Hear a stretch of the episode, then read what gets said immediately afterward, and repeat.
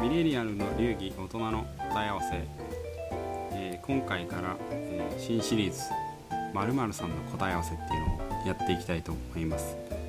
今まであのアポロとロッキー2人で喋ってたんですけどゲストの方を1人お呼びして毎回。でその方のキャリアとかこれまでどういう経緯で今のキャリアにあのたどり着いたのかとかあとはまあ学生時代とかを振り返ってもらって今だったらこういう風にしてたなみたいな話をあのいろんな人にこれからどんどん聞いていきたいなというそういうシリーズをあの始めましたんで今日は記念すべき第1回目。で、えービートルさんという方をお呼びしてます。第1回目。ようこそビートルさん。あこんにちは。こんにちは。こんにちは。こんにちはこんにちはビートルさんよろしくお願いいたしますよろしくお願いします。はい。急にリッチになりましたけどね いいシリーズになることを祈っております、はい。よろしくお願いしではます。あのじゃあ早速もう基本的には質問形式で始めていきたいと思いますけどまずはじゃあ早速第一の質問をビートルさんにさせていただきたいと思いますじゃあ一つ目ビートルさん今何をしていますか？はい。とですね、今は、えっと、ちょうど6月に転職したんですけれども、えっと、医療業界のスタートアップにいまして、そこで、えっと、上場準備いわゆるうんうん上場準備を、えっと、するためにコーポレート本部長っていう立場で上場準備をちょうどし始めたところですね。おじゃあ上場準備のだまずまああの牽引役ですね完全にそうですね。はい。あれもうだから入ったばっかですよねそうです。一応まあ5月4月えっ、と3月のあたりから徐々にキャッチアップしだして5月ぐらいからはあのがっつり入りだしてで6月に正式入社したっていうそんな感じです。なるほどなるほどあれ今直近はスタートアップのまさに上場の準備責任者はいっていう。形になってますけど、その前って何してたんですか？その前はえっ、と大手の IT 企業でえっ、と8年ぐらいですあキャリアで言うと最初えっ、と大手の監査法人で、えー、とキャリアをスタートしてそこで3年間監査してましてでその後、えー、と大手の IT 企業に行きましてでそこで8年、えー、と予算管理とか財務とかをやって海外に駐在したりしてで、あえー、と今回、えー、とスタートアップの方に転職したと。そういう感じです。なる。ほどな。多分そのこれまでの経緯の部分とか詳しく聞いていきたいことになると思うんですけれども、先に2つ目の質問をしたいと思います。今あのスタートアップの、えー、とコーポレート本部長として上場準備をスタートしているところでしたと思うんですけどそれは学生時代実際に自分が目指していたのことなのか。または目指していなかいないことだった場合学生時代は実際は何を目指していたのかとか。ちょっと振り返ってみてちょっとそんなお話を聞いてみたいんですけど。はい、えっとはっきり今の、まあ、僕今 CFO とかそういう、うん。えっと、CFO としてこう会社をあ IR をしたりしながらこうあの投資家の声を聞きながら会社のをリードしていくっていうのをやりたいんですけどそこまで学生時代に見えてた目標として持ってたかっていうと答えはノーで学生の時は、えっと、会計士、えっと会まあ、会計士になって、えっと、キャリアを作っていこうってところまでは学生の時に目指して、えっと、実際に会計士の取得まではしてました。はいい確かにいやでもそれ以上って確かに学生の頃って僕も振り返っても分かんなかったうんそうですね、あのー気がしますね。会計士を目指してた時はあの会計士になったら、えっと、その先結構売り文句だったと思うんですけどあの会計士になれば、えーどこにでも行ける切符が手に入るっていうのあーはいではいはい。でちょっとその先はこっちに行くこっちに行くみたいなパターンがあってその一つとして今目指しているその CFO キャリアみたいなのもあるっていうのは認識はしてたけどそそこに行くっていうところまで明確にゴールをが見えてたかっていうとそのタイミングではそこまでは絞りきれてなかったですね。確かに。でも。なんかもう学生時代に絞ってたわけじゃないんですよねそうですね。むしろそのどこにでも行ける切符を持っとこうっていう感じで、なえるほどなるほど。っと、それを目指したって感じなるですね。ほど。これはでも結構あれじゃないですか？参考にねリスナーでスタートアップの方とかあの目指してる方とかね参考になる一つの一つのねかキャリアの形としてねそこにたどり着きたい人がどうスタートを踏んでいくべきかの分岐点の一つにはなりそうですよねこれ確か正に直ねあの私以外のロッキーさんとビートルさん2人ともスタートアップなんで。実はほぼ同そじことをしての時点でいるっていうね。結構貴重なお話が聞けるんじゃないかってすでに感じになってますが。確かに。実はビートルズさんとアポロあアポロじゃないロッキーさんはほぼ同じことをしてるのでそうだね。はい。ちょっと私は普通に聞き入ってましたけど。じゃあちょっともうこのままあの多分この次の話とかなかなか面白い気がするんですけど現在やっていることまあ今まさにあのスタートアップのコーポレート責任者としてやってますが、まあ、それをするためにこれまであのこんな努力をしたとかこれまでにしてきたこととか、まあ、あとはもう一つやっぱさっきちょっと簡単に話していただきましたけどどういった経緯でここまで来たかというところもうちょっとうん。うん詳しく聞けたらなと思うんですはい。けど、、じゃあ、えっと、そうですね。まずこれまで、えっと、今に至るまで、まあ、してきたことっていうのでいくと、えっと、まず会計士のし資格を取得しましたっていう。それが、えっと、大学の1年の時に目指すのを決めて最初テニス部部活やってたんですよ。で部部なんですね。そうテニサーのテニサーってわけじゃない。サーじゃなくて部活をやってて。ガチなやつ。そう。で8月ぐらいまでやっててでもう本当朝の8時からもう夜8時だ。夜、まうん、朝の8時うん違うか。朝の6時ぐらいからかな。下っ端なんで、もうコートに行ってで夜8時ぐらいまでみたいな感じで。で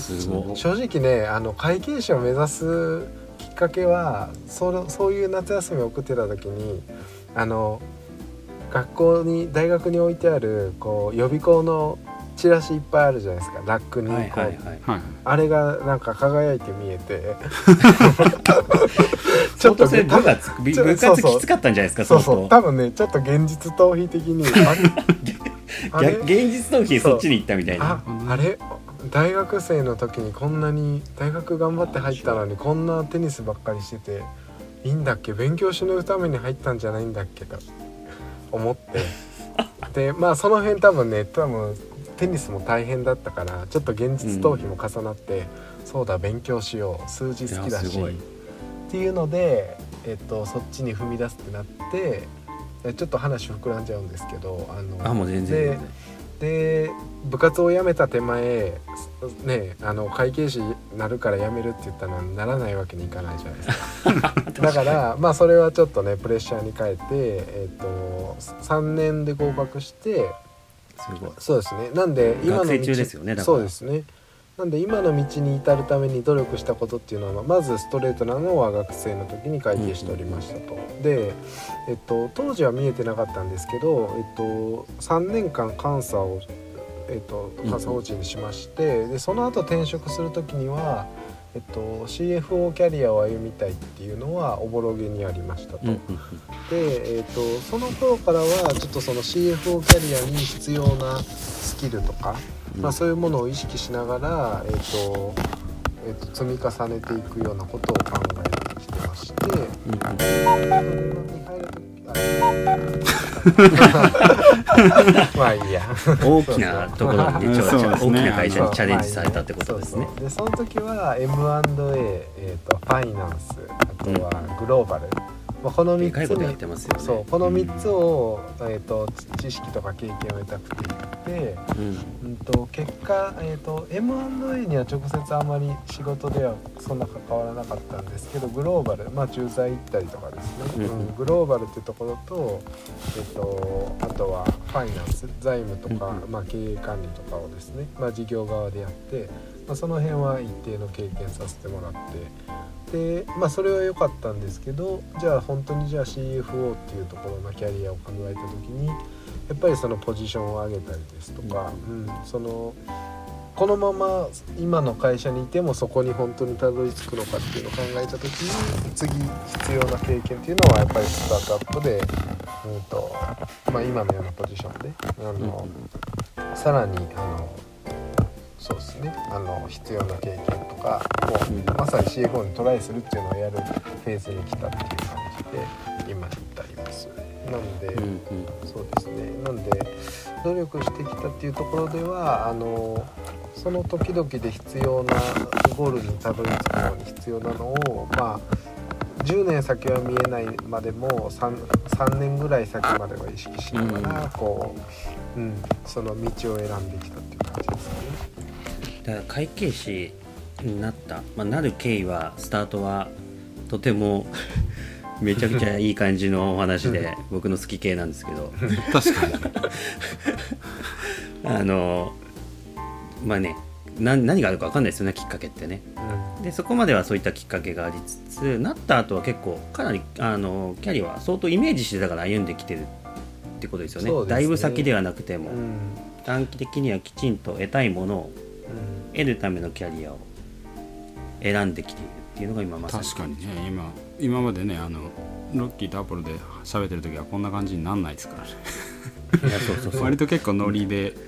流れに乗っかって気づいたらこうなってたみたいな話がね。うん割とそういう話は一回したことがありますけど。そうそうそう。そういう意味ではだいぶ今、ね結構参考になるっていうか、キャリアの作り方っていう意味だと結構かなり具体的っていうか明確ですよね、やりたいこともさっきの HF4 になるために必須のうん。いくつかの要件で MA とファイナンスとグローバルっていうのを明確に捉えて多分企業もそういう時点であのさっきの大きな企業を選んだわけですよね。そうですね、うん。うんうん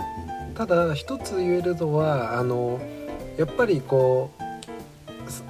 えー、と3年働いてその時はこれ CFO キャリアにたどり着くにはこれこのスキルが必要だと思ってこれを選んだけど今振り返ってみたら当時のその要件設定が本当にベストだったかとかっていうのはまた当時の視界から見えた選び方だったりするんであの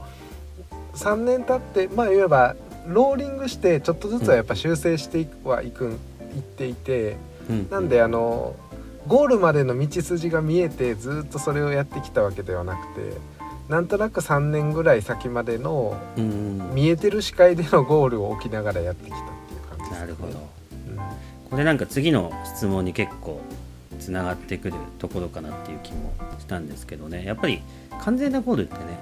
分かんないですよね。うん。で何をすればいいかなんて実際にやってみてないとちょっと分かんないところとかあると思うんでちょっと次の質問で振り返りをもう一回質問してみたいんですけど。では今振り返ってみて結構大きく振り返ってみて若い頃特に15から20まあ学生ですねまでの間に今振り返ってみると何をやっておけばよかったかな。っていうことをちょっと次の質問にしてみたいんですけれども。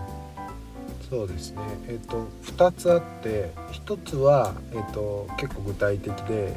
インターンシップやっとけばよかったなっていうのがああります。でこれなぜかというと、まあ、会計士みんなそうなんですけど多いと思うんですけど、まあ、監査法人3年で受かりました。でうん。すぐに監査法人の就職活動をします、でもう要は監査法人ってもう決めて入っちゃってたくさん他にもその会計士を生かしながらいろんな選択肢があるっていうのを見比べることなく、うん、と監監査法人っていうファーストキャリアを選んだんですけど、あそこでインターンシップをしておけば多分会計士を生かしながらその例えばね CFO っていうゴールをそのと段階である程度見見えてたとしたらもっと別のファーストキャリアもああったかもしれないなと思っててうん。あのファーストキャリアを後悔してるわけではないんですけどインターンシップをやっててもよかったなとはあの、うん思いますね。っていうのが一つ。でもう一つはえっ、とそうですね。あのまあこれ僕の性格なんですけどあのあんまりこうとそうですね。一つもなもっと一つにどっぷりのめり込んでもう極めるようなことを学生時代とかの時間がある時にうん。えー、とやっていてもよかったかなとは思っていて、うん。あのまあサッカーをやっていたりテニスをやっていたりとかある程度人並みにねあのその時は部活として頑張ってるんですけど、突き抜けるところまで部活とか趣味とかで行ってたかっていうとそういう性格も相まってそういうタイプではないんですけどやっぱり社会人になるとなんかそういう突き抜けたものがある人っていうのはなかなか魅力的だったりして。ますああなるほど、うん、あのないものねだりと言われるとそうなんですけど、えーやっぱりあの ちょっと自分はそういうタイプじゃないなって半分諦めてるところあるんですけど ただもしそういうまあもう一回若い時に戻れるんだったらなんかそういうね結構真面目自分は結構真面目なタイプなんでその時々やるべきことがまず見えてそれに取り掛かっちゃうんだけどもっと時間あったから、うん、もっとそのちょっと好きだったこととかをとことん突き抜けるまでやるようなことをやってもよかったかなっていうのは思いますね。なるほど。いやどっちもグッときますね。特にちょっと先に後者の方から突き抜け系の方から話すとやっぱ今になってみるとまあさすがにそこまで時間ないですよね。突き抜けるほど使える時間って。そういう意味では振り返ってみるとあの頃ってそういう時間は確かに取れた気はしますよね。うん。確かに。僕まあ実を言うとちょびっとだけ突き抜けやってたんですけどね、うん。前にロッキーは話しましたけど学生時代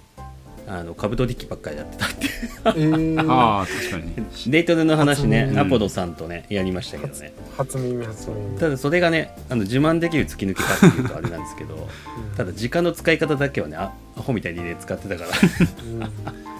学生しかできなかったですねあの確か頃はにね突き抜け。まあ必ずしもあのだから勉強だけじゃなくてそう。なうん。夢中になれるものをとことん突き詰めるっていうのは、う。んスポーツだろうが今ってもう本当に何が何が仕事になるかわからないじゃないですか。あの何でも好きが好きを突き抜けたらそれがうん。サービスとかにできるような時代にもなってきてる確かに。あと思うのであそれはすごい面白いですね。確かに。なのであの僕はまあ良くも悪くもあんまりその好き好きが突き抜けて人に何かを提供するっていうような形にできるタイプではないんですけど、うん今の若い人とかだったらなんかすごく好きなものがある人はもうそれを一つ学生の間を突き抜けるっていうのもなんかすごく、ああそれめっちゃいい話ですね。ね面白いんじゃないかなうん面白いですね。うん。確かに。僕は結構そういうのを羨ましく思いますね。超わかります、うん。インターンシップにちょっと、うん。インターンシップもねそれもなんか確かに。今の学生って結構やってるイメージもなんかちょっとついてきてるけど我々の子ってねまあそう本当に意識高い人っていうかうんぐらいやってて、でも確かにインターンシップはねやっといた方がいいっていうのはね今の学生見てても思いますよね。なんでかっていう結構がっつり今の会社とかにもインターンシップで入ってくれてて、うんうんうん。その僕らの時にあったような夏休み1週間だけのインターンシップとかじゃなくてもっとスタートアップとかでがっつり入るインターンシップ、そうですよね、まあ、そういうのをやるとメンバーの一人みたいなね。そうですそうです。多分あれぐらいやると本当仕事の自分の好きな領域とか自分の得意なこととか、まあ、スキルアップももちろんですし、うん、なんかすごく見極めが効くと思うんで。確かに。やってみなきゃね分かんないことです。そうもなんですよ。ね。実際だ確かにあの頃の振り返って自分のキャリア何も知らないでキャリアを考えることの難易度の高さね。うん。どんな仕事があるかもねわからないし。そうそうそうそう。まあねそれをみんなに伝えたいっていうのもねまあはいそうそう。目的でもあるんだけど でもインターンシップで自分で知るっていうのもね確かに。経験としては相当でかいですよね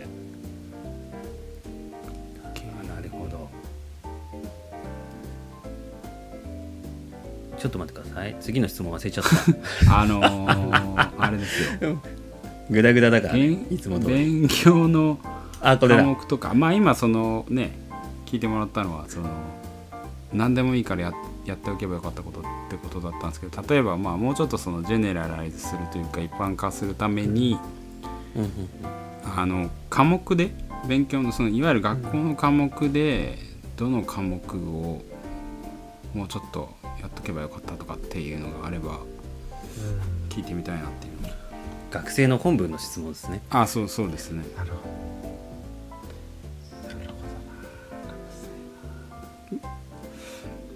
まあ自分の仕事とかっていうのでいくとうーんと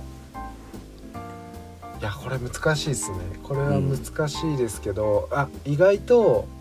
やっぱりこう社会あの歴史とかって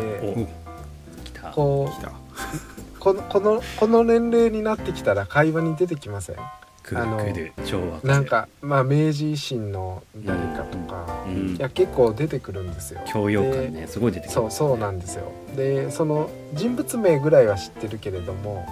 それだとねなんかあんまりこう話に入っていきにくい時とかあって、うん。うん、そういう意味ではあのその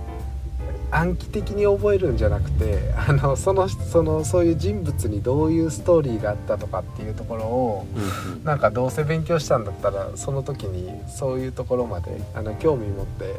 踏み込んどいたら、ね、より勉強も面白くなっただろうし、ああのまあ後々今今の年齢とかになった時に生きてきただろうなっていうのは思いますね。なるほど歴史の話来ましたよ。そうですね。来ましたね。たまにちょっと恥ず恥ずかしい思いする時ある。いやわかるわかるそうは歴史が大事話しました。この前 本当についこの超タイムリー。うんタイタイムリー。にうん。でもねそれを思ってたのが我々2人だけじゃなくてビートルズさんも思ってたっていうのがねより、やっぱねうん、いろんな意味で歴史ってねそのなんだろう会話の中での教養感としての歴史も出てくるしなんだろうあのねビジネスやってるとまあ有有名なビジネスの方にもねいろんな歴史があるからそれぞれの方のねいろんな考え方とかも含めてお話はね普通に結構勉強されてる方ね年配の方でも、まあ、同年代でも多いから結果として出てきますよね。うんそうなんですよ。まあ、そこからのね学びもありますしそこからの会話と会話からつながる人とのつながりとビジネスっていうところもね含めてやはり歴史は大事ってことそうですね。がここで証明されてそうですね。非常に嬉しく思いますすね。ねなんかね やっぱり年齢いってから気づきますよね。確かにわかる。そう。でもなんかあそうのそういう頃に気づけないねそこは、うん、そういう人が歴史のなんかたまにゲストで先生来てくれたらもうちょっとなんか重要性とか伝わりそうですけどね。確かにでもあの時はなんかやっぱりこう暗記物としても捉えちゃってるから、そう。その歴史その人のストーリーとかって教科書にも載ってないし、そういう視点じゃないですよね。そう教えてももらってないから、なかなかねこうあれなんですけど、うん、そういうのをしそういう観点で見てたらもっと面白かったんだろうなとは思いますね。歴史。まあ歴史小説とかねそういうのがね入りやすいかもしれないですね。そうですそういう意味では、うん、これはねいい話ですよ。いやいい話ですよ本当に。我々のやっぱねなんでしょうねちょっと軽く脱線しますけど3人でゲストが来るとここまで会話が締まるのかっていう締まりますね。あのアポトさんすごい感動してるんですけど、感動してます。私はあの喋らない方がいいんじゃないかっていう。いやそう。ちょっとねひ新し初シリーズもんにして初めてすごいちゃんとした感じの回になっていますけど、うんもうせっかくなんでこのまま最後の質問に入りたいと思います。もうこれ一番ズバリまあ分かりやすくまとめに入る感じなんですけど過去振り返ってきました。これからですね。これから今まあまさに新しいチャレンジもされてるところだと思うんですけどこれから大切にしていきたいこと。ズバリちょっとシンプルな質問なんですけれどもちょっとこの点お聞かせ。そうですね。はい、ください、はい。そうですね。僕はその今言ったようにその CFO キャリアみたいなところ、あのまあ、CFO っていう肩書きではなくてその中でやる業務にあのすごくやりたいと思っていてそれはまあ一旦そのご目標に置いてるからですね。あの先、まあ、5年なのか10年なのかあのそこをゴールを置いてやっていきたいと思ってるんですけどちょっとこう相反するんですけどなんで決めたゴールに向かって必要なアプローチを取っていきたいっていうのとそうは言いつつ今までの経験からですねあの10年先のから見える姿をですね今から多分見見定められないっていう気もあるんである程度こうしなやかに例えば5年後に見えてきた視界でまた修正するつもりで、あのなんで自分のキャリアを固定しすぎることはなく、うん。でも今見えてる視界からの目標に向かっては、えー、と着実に登っていきたいっていう。なんで柔軟性を持ちながら、えー、と見えてる視界からまあ5年とか5年ぐらいのスパンでは、えー、と目標に向かってあの登っていきたいっていうふうに思ってますね。なるほど。でもまあある意味これまでもねそういった形で多分もしかするとこれまでの経験が今のこれから大切にしていきたいことに生きてるのかもしれないですね、きちんと修正されて、まあ、逆に言うとね完璧な道なんてないみたいなお体験体験ですもんね。うん、経験されてるところからうん。導き出された答えな気がしますね。まさにでもこのミレニアルそうです。世代のねうん。あの終身雇用とかも終わっちゃってるし。そう変化も早いし多分正解はないうんですよねそれぞれのキャリアね。うんなのでまさに今までなんかいろんなそういう話をだらだらと ロッキーさんと話してきたことにも一応ちゃんとつながってるというかああのよかった。そうですね。うん。イタリアで、ね、経験した時のこう、ね、海外の人と日本人で何が違うかっていう話も前のエピソードでしましたけどやっぱりこのフレキシブルにこううん。環境に合わせて変えていくっていうのもまあ一つね重要なことかもしれないですね、うん我々世代にとっては。特にそうですね。いやすごいグッとくるお話でしたね。うんうんいやもう第1回目、うん、そうですよね。第一回目第けど。1回目のこの「まるさん今日はビートルさんの答え合わせということであの思った以上にしまって 俺はマジでね、まだかつてないね内容がないきちんとあるきちんとある回。回になって あの非常に私も勉強になりました。あのぜひリスナーのねもっと若い世代の方これからその CFO スタートアップで CFO をやるような方ってどういう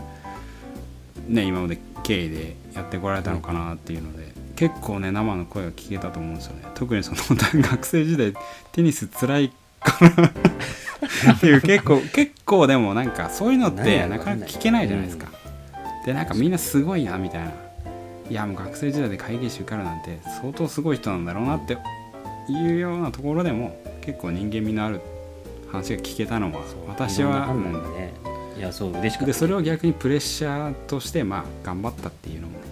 あの私としては結構あのグッと いいなって思いましたしあとその後ねあの学生時代にもっとややっていけばっていうその突き抜ける夢中になって突き抜けるような、あの取り組みがあるっていうのも結構これからミレニアル世代それこそねさっきもビートルさんも言ってたけど何が仕事になるかみたいなね。あいや、うん。ほんとほんと何でもいいと思うんですよ、うん。もう麻雀めっちゃ強いとか、うん。うん。競馬競馬めっちゃ強いとか、うん。僕の知り合いでも競馬めっちゃ強いからその競馬のブログでそれはそれで仕事になってるっていうような同僚とかもいますし、いや本当何が仕事になるかわからないんで好きをき好きは好きで極めるっていうのは本当いいなと思います、なるほど。確かに。いやもう本当に第1回目としてはもう上出来なぐらいでこっちを本流にした方がいいんじゃないかぐらいの ここから聞き始めてもいいんじゃないかぐらい。の感じになってきたんで まあ一応あのもっといっぱいビートルさんに聞きたいところではありますが第1回目は大体こういう感じで次のゲストさんもいいお話が聞けるんじゃないかと思いますんで皆さんのキャリアの参考とかになればあの嬉しい限りですっていうか、まあ、絶対になるような気がするんでこれによって皆さんの人生がシャリオツになりますようにっていうことで今回は あの締めたいと思います。はい、はい。ビートルさん、今日はありがとうございました。ありがとうございました。はいこちらこそありがとうございました、さて皆さん、新シリーズ〇〇さんの答え合わせいかがでしたでしょうか？えー学生時代ですね、私自身もあまり社会人、社会に出る前に社会人の方の話を聞く機会があまりなくてですね、こういう機会があればいいなということで、え今回新シリーズを始めてみました、まあ、これはあの学生だけじゃなくてですね社会人になった我々もあの今後、まあ、転職だったり終身雇用が崩れて、えー転職だったり副業だったりということが当たり前になっている現代。あの、まあ、なかなかいろんな人の話を聞く機会でもないと思いますのでこがあのそういう場になればいいなと思って始めてみました。あの2回目以降もいろんな人の話を聞いていければと思ってますので、えー皆さん楽しみに待っていてください。ではまた。